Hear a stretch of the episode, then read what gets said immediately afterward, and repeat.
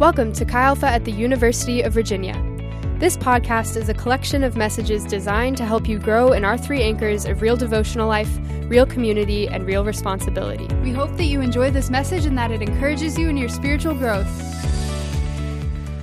Growing up, my religious context is what I lovingly describe as fundamentalist ish.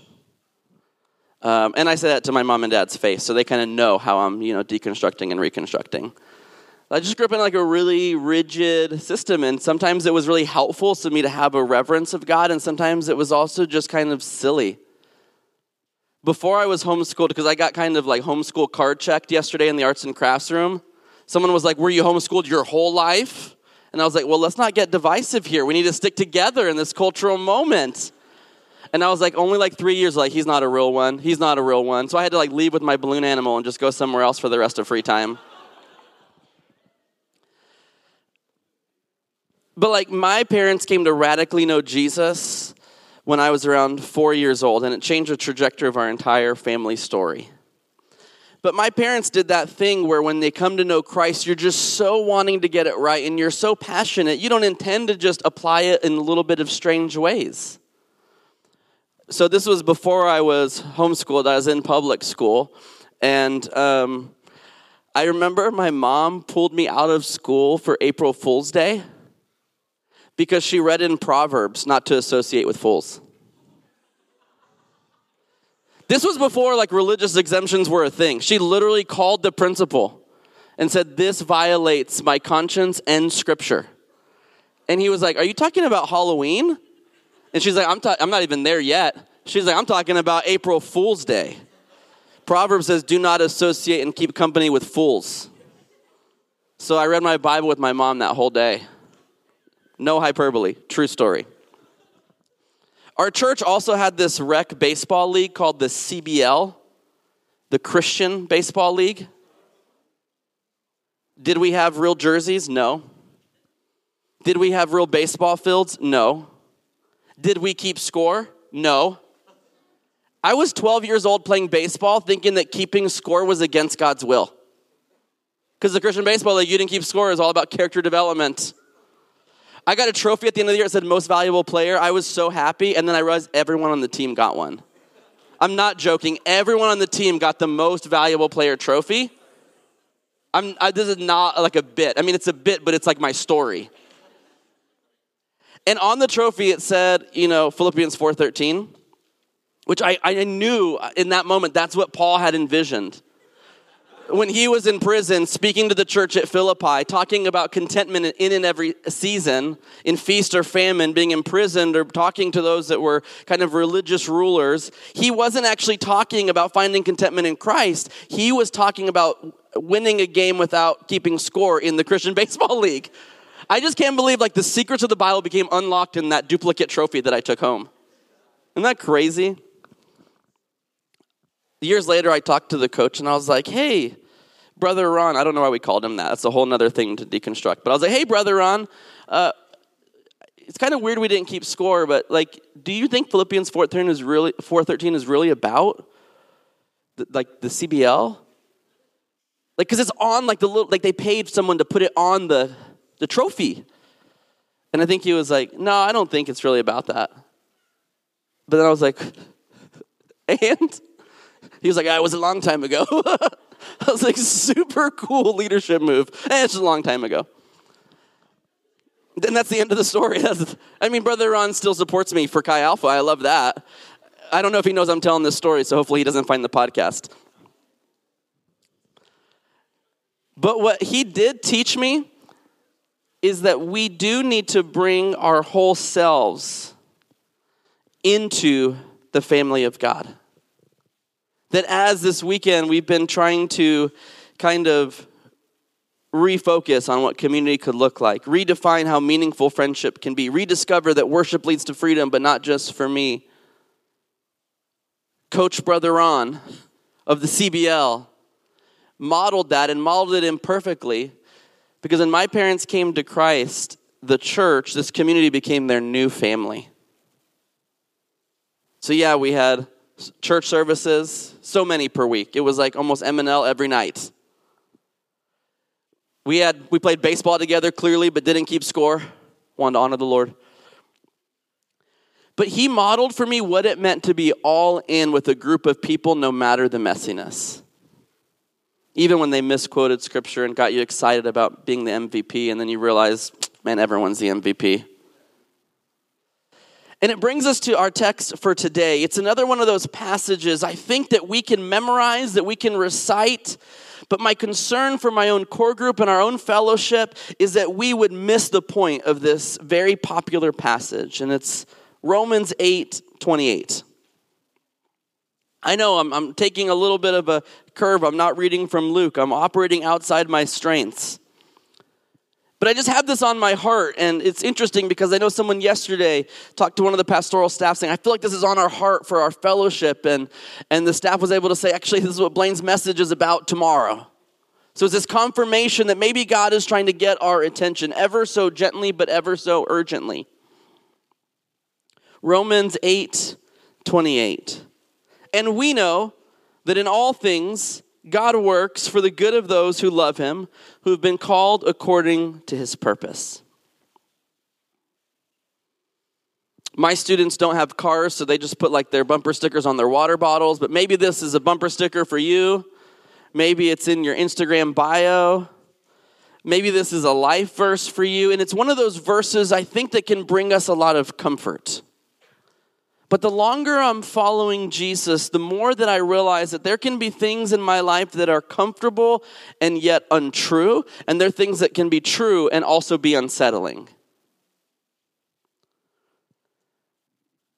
God is working in all things for the good of those who love him, who've been called according to his purpose. The reality is that if we took a deep dive in this one verse, we recognize that there's a lot of things happening. According to this text, it's those who love him who are called or living in alignment of his purpose that he's working out the good for. It does not say he's working out all things good for all people. That may or may not be the reality, but this passage, Paul's writing to the church at Rome, is saying that if we love God and if we're responding purposefully in our lives to the calling before us, the calling to be Christ's ambassadors, the calling to be the beloved, as Nouwen would say, the calling to be ministered to in our spirit before we become ministers of the Spirit to others that He's working the realities of our life. He's weaving a tapestry. He's helping set the table. He's preparing the stage. He's gathering a cast of characters. He is preparing us for a specific moment and a moment of good. In a world of confusion and complacency, of chaos and cynicism, I'm drawn to this biblical idea of good or goodness. And yet, it's one of those words that we all bring our own assumptions and baggage into. When I read this, it's tempting to think that God is operating with the same dictionary that I'm using. Because for me, good seems to indicate a level of comfort in my own lens, in my own life. Sometimes good becomes a slightly Christianized version of the American dream. It's about comfort and safety and security.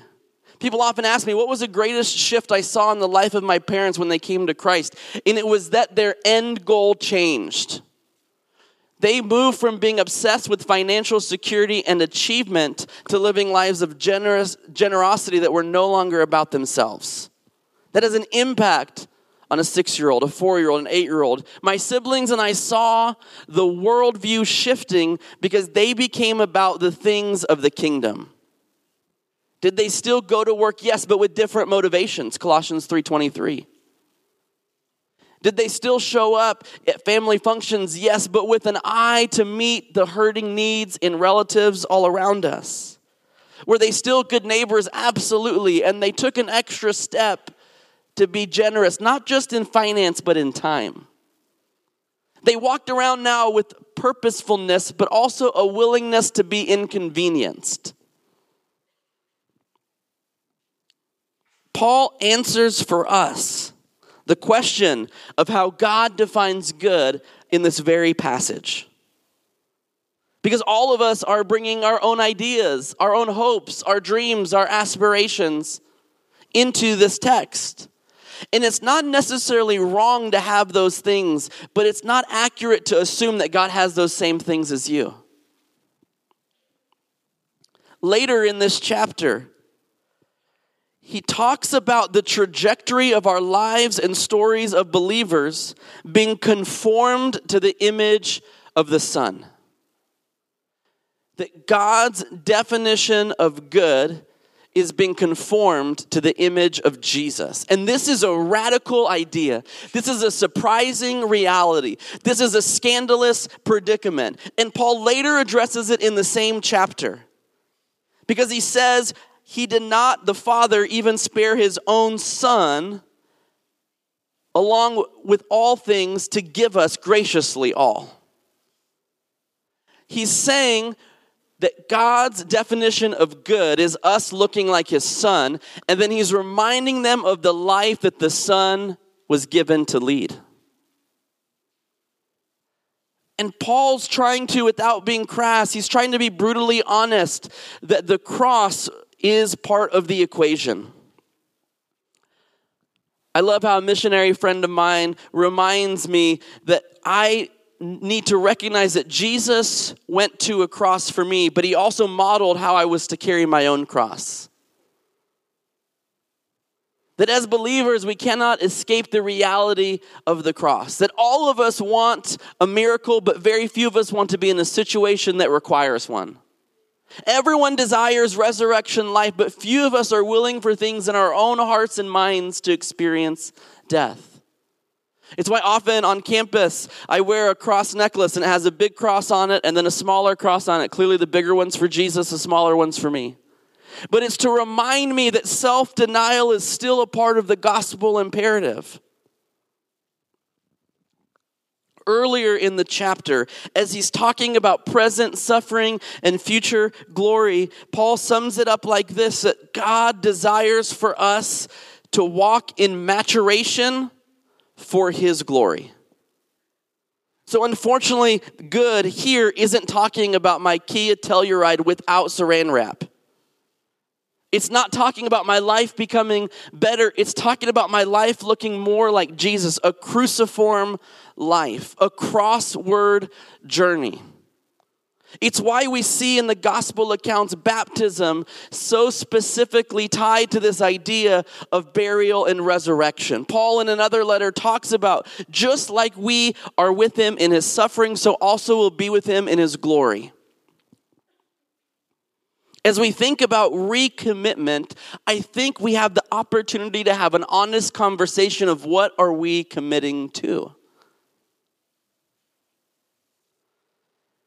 I tell my core group often if I am following a Jesus that looks like me, thinks like me, acts like me, votes like me, never disagrees with me, never surprises me, I am not actually following Jesus. I'm following like a children's Crayola drawing of Jesus that looks a lot like a balded dude with weird crew necks and bearded. And I'm just saying it's Jesus so I can kind of pull that trump card when life gets tough. But God is saying that He is working all things for the good or for the reality that we would be molded to look like Jesus.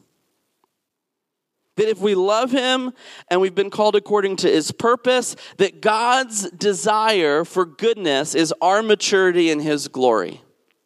And Paul is the perfect example that that may or may not include times of immense discomfort. That you risk rejection the reality is that every time you step out in faith to fight for someone's freedom, they might not respond well. And yet, we want our definition of good, our reality to be based not on our own understanding, but on what God has designed. I remind my core group that we could read it like this. And we know that in all things, God works so that we would look like Jesus as we love him and have been called according to his purpose. And my core group guys are the first to point out well, that's not as fun of a memory verse. I'm not going to put that on my laptop now. And yet, the rallying cry for the heart of Paul throughout his entire ministry is that we would enter in an abundant, spirit led resurrection life with Christ, but to do so, we would take the path of the cross. That we be willing to walk in self denial, not self destruction, but not, not self centeredness. And that we would do so in that Jesus has modeled how to do that. He is the prototype, according to Jonathan Martin. He has given us an example, a blueprint. That's why when Jesus in the gospel account says, You will do even greater things than you've seen, he's not speaking in hyperbole. He's saying, I have given you the blueprint, and the blueprint is my life. My parents, early on in their spiritual journey, thought that clearly the book of Proverbs was the blueprint for their life. I got a free day out of school because of it. And Proverbs is incredibly helpful. And I love the picture, the tension between Lady Wisdom and Lady Folly, but it's all pointing to the portrait of Jesus. Jesus is the blueprint. Jesus is the story that we're invited into and the story that we're invited to image. You probably already know this, but a lot of scholars and commentators would say that the term Christian started in first century Antioch, and it really means little Christ, and it was initially meant in a derogatory way. And the early church begins to kind of redeem that term because they realize, in fact, that was their call to be little Christs, to be with the hurting and the oppressed, to speak life and truth, to live in that delicate tension of grace and the recognition that sin can break us and cause us to be separated from the Father. Some days I wish that God defined good the way I define good. Can I be that honest?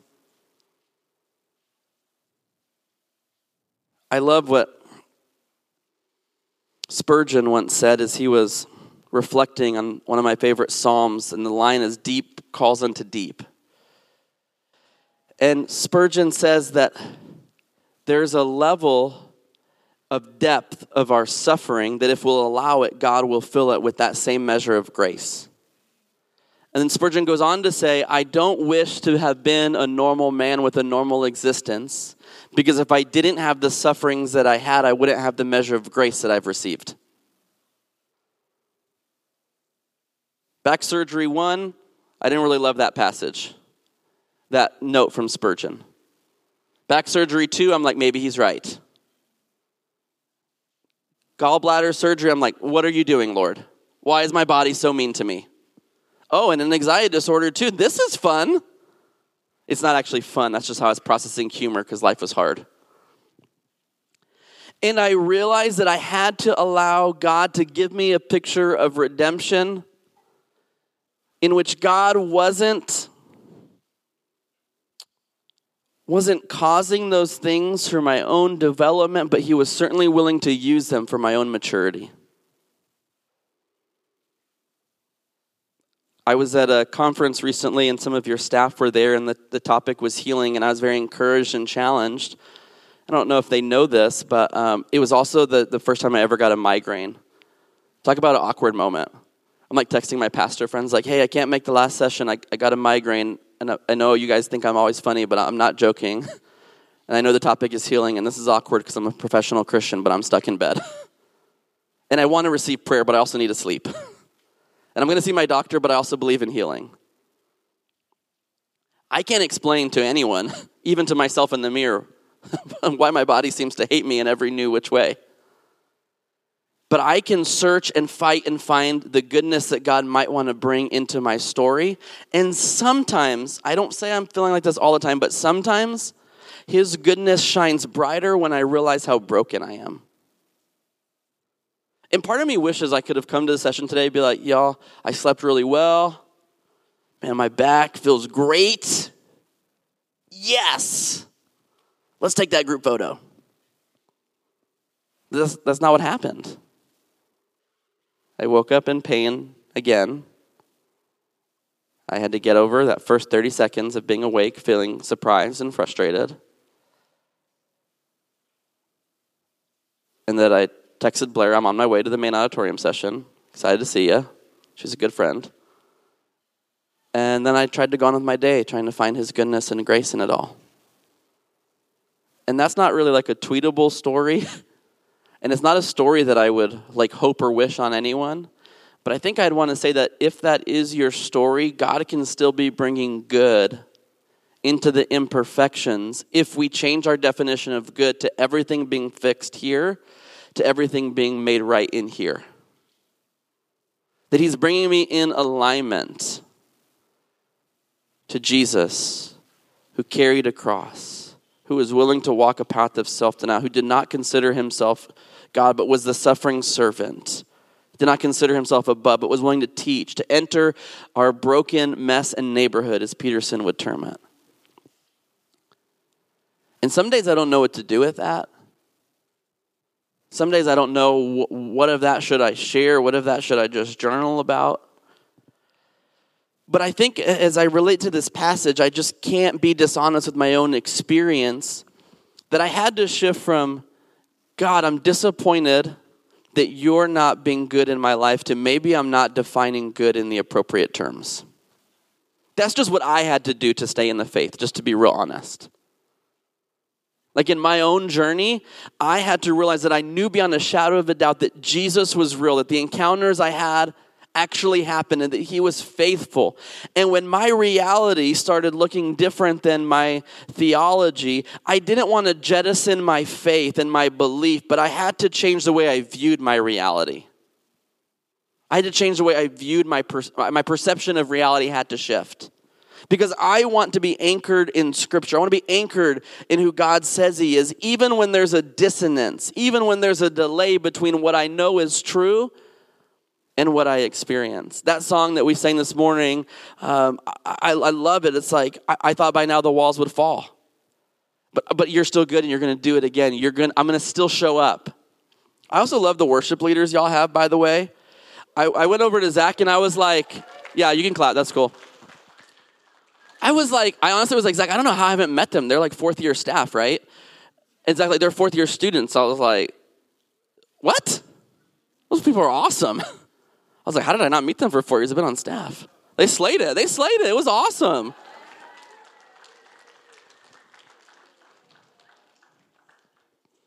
We know that in all things, God is working for our good, which He defines as our maturity and His glory, if we love Him and respond to the call according to His purpose.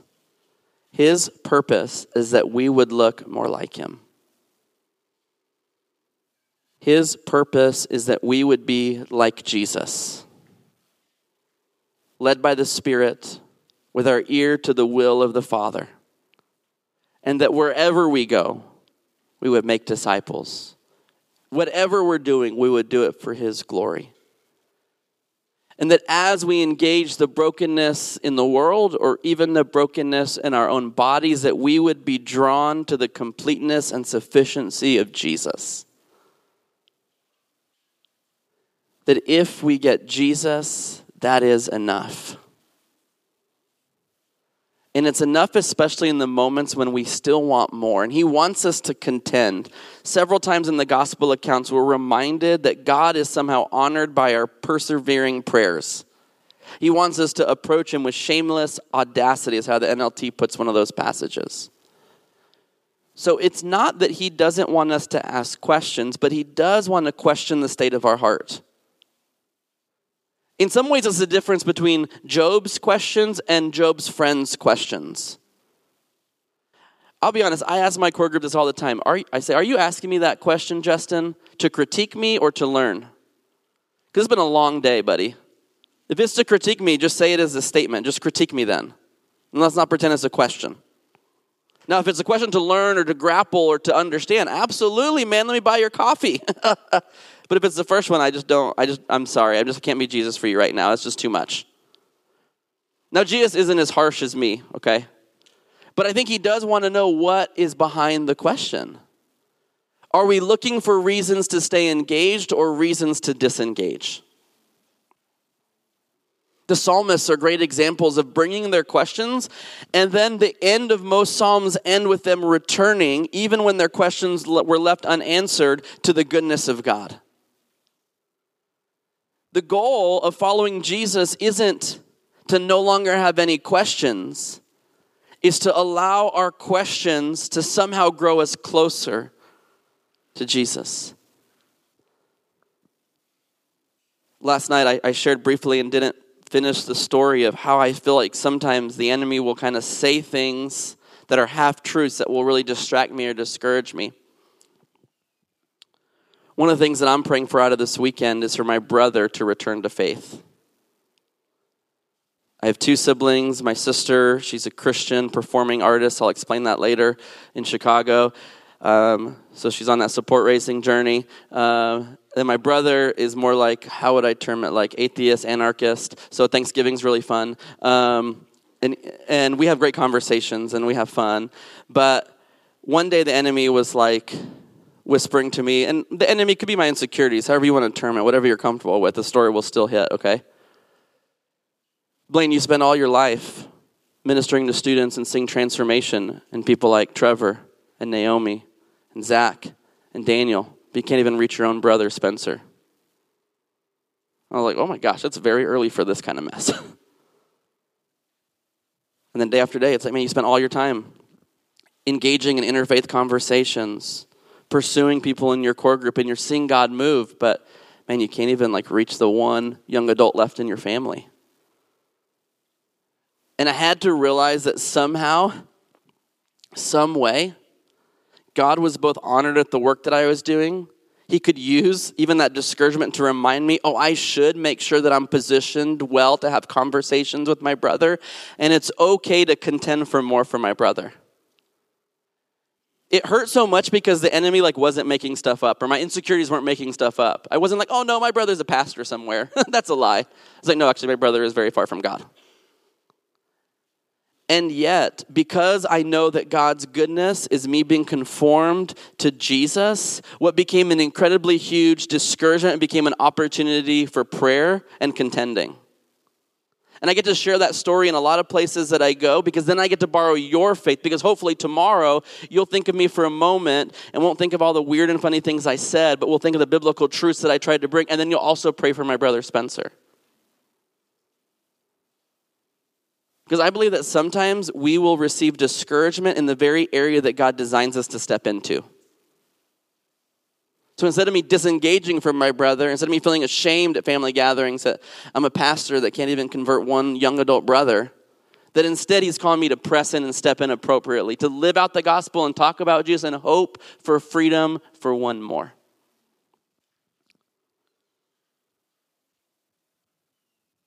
Part of our responsibility, you've probably picked it up by now in each of our sessions, is that God's goodness in our lives should move through our lives.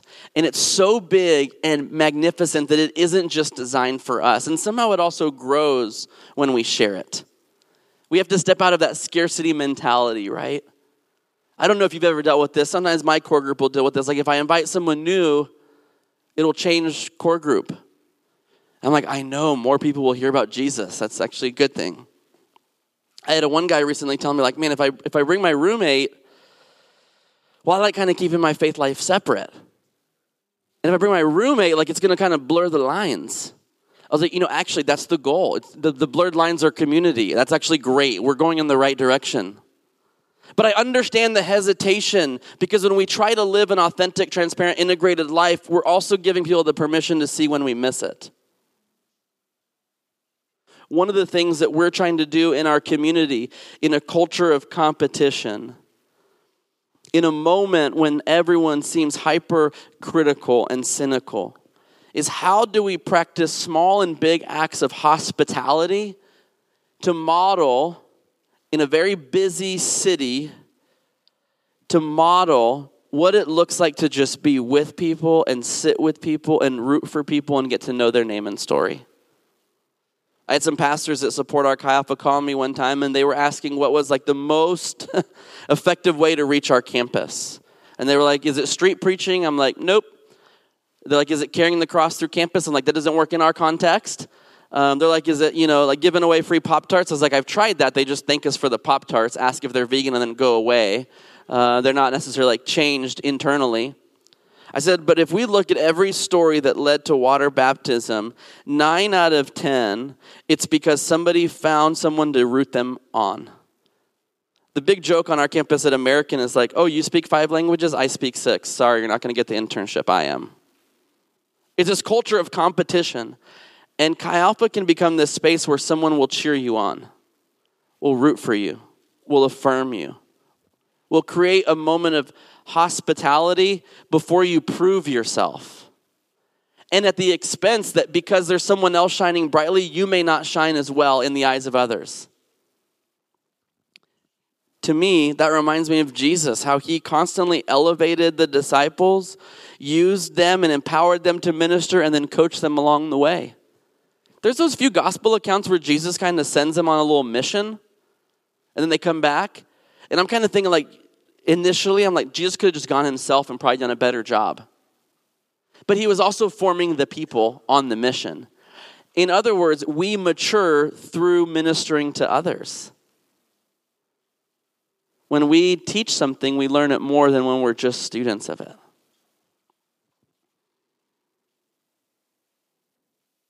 I want to pray this passage over us as we close out this last sermon, this last message. So enter a posture of prayer, and don't worry, I'm not going to turn into an illustration or judge your posture of prayer. That was an earlier session.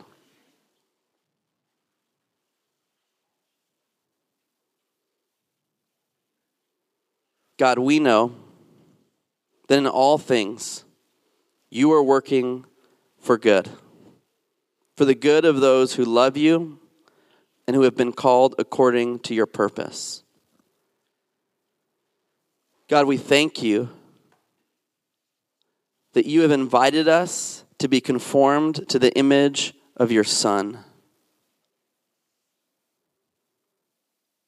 This passage reminds us that we have been brought and liberated from bondage and decay into freedom and glory of the children of God. Help me, help us to enter this story to let go of our own ideas and definitions of good, and to be willing, like Jesus, to walk on the crossword journey, to live a cruciform life, knowing that resurrection is coming, but self denial and death are a part of that journey. And God, I pray for my brother Spencer. I borrow the faith of my new friends here that God, that somehow, some way, that you would draw him back to you. God, I pray that as I've asked him what keeps him away from you, sadly, he mentions it's other believers and how they've treated him. Would you redeem those wounds? And would I not abdicate my role in his life no matter how uncomfortable? Would I not wait for another pastor or relative to step in? But would you give me courage so that Spencer might call on your name again. Amen.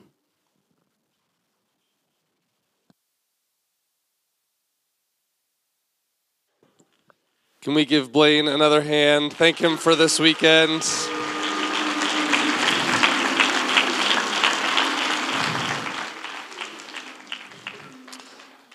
It's been really cool for me to have Blane here to share with you guys because a lot of what he's talking about is things that have formed me into the person that I am today and to see that being planted. Nothing he said this weekend is new, but can be said in a way that realigns our hearts to the mission that God gives us. Something that we hear often in Chi Alpha is that what God does in you, he wants to do through you. And I think that every talk we've heard from Blane is a picture of what God does in us, in this room, he wants to do through us. And so part of my role on our team is to how do uh, how do I help our fellowship think through ways to look outward, to to live out our name as Christ's ambassadors. That, that's who we are as Chi Alpha, Christ's ambassadors. And what that means is our, our calling is not to sit in rooms like this, is not to sit at the hub. That, that is our embassy, if you'd like to call it that. But the, the role of an ambassador is to step outside of their embassy into the world that they've been, they've been entrusted to, that they are responsible for, to be a representative of the kingdom that they represent to those people. And so it's not just my job or Pete's job or the staff's job to be Christ's ambassadors. That's all of us collectively. So we come to weekends like this to be refreshed and reminded of that calling and then sent out. And so this year, I, I kind of want to give us a challenge as we leave this weekend. It's less, it, there's this word that Blane mentioned that I, I, feel like has been coming up a lot in different areas of my life. It, different preachers have spoken on it, different moments of discipleship. It's this, the word hospitality. And when you walked in, you uh, saw on your seat a, a new Chi Alpha resource. And on the top, it just says hospitality, practicing radically ordinary hospitality in our college context. And the challenge that I want to give us before we head out, before we respond in worship and go back to our separate places around Charlottesville, the challenge I want to give us is to see evangelism. The, the first part in the heart of evangelism is hospitality. I think we live in a culture that's kind of losing the art of hospitality. I mean, we spent a year and a half like holding people at a six foot distance. And I think that did a lot to, to give us a fear of welcoming people into our space. And so I, I, just have this sense that God in this season is calling us back to hospitality and not just the, the like thought of hospitality, but actually practical, lived out hospitality. In here, I love, uh, you can read through it, but uh, it gives you kind of three how do we practice hospitality. First is invitation, we give the invitation. Then next is preparation. Like hospitality takes some work. How are we actually preparing to make our space hospitable? And then lastly is execution. And that's in there because we I think I spend a lot of time thinking about how to be hospitable, but am I actually executing that? And so on the back of this sheet, there's a list of just some ideas that you can do as a core group. But again, the heart of who we are as a fellowship, we talk about like vibrant core groups. And I think one of the things that would that makes a vibrant core group is practicing radically ordinary hospitality. And so what we're going to do for the next 10 or so minutes is I want us to get into our core groups and just talk about what can it look like for us to live out radically ordinary hospitality that when we go back to grounds and we have our core group, that the girls or guys who are in our group but aren't actually in this room, or our friends who are not connected to Chi Alpha, how can we use hospitality as a tool to live out what Blane talked about, what God is doing in us in this room, He wants to do through us? I think about my time in college. I don't like me sitting down with Blane and having theological conversations was fun, but it's not the reason that I follow Jesus. It was the seniors, the fourth years, who invited me over to their apartment on the like fourth day of school and we played Dutch Blitz. And I was like, how many freshmen, first years, get to say that they hung out with a group of seniors on like the first week of school? I, I caught that vision so much that when I was a senior, I could not wait to move into my own apartment and open it up to different people who I who were in my core group. Now, granted, all we could afford was one bedroom for four guys, but we had that vision so much that we this was going to be a space that we can open up and invite people into. Thank you for listening to the Chi Alpha at the University of Virginia podcast. For more information, you can visit our website xaatuva.com.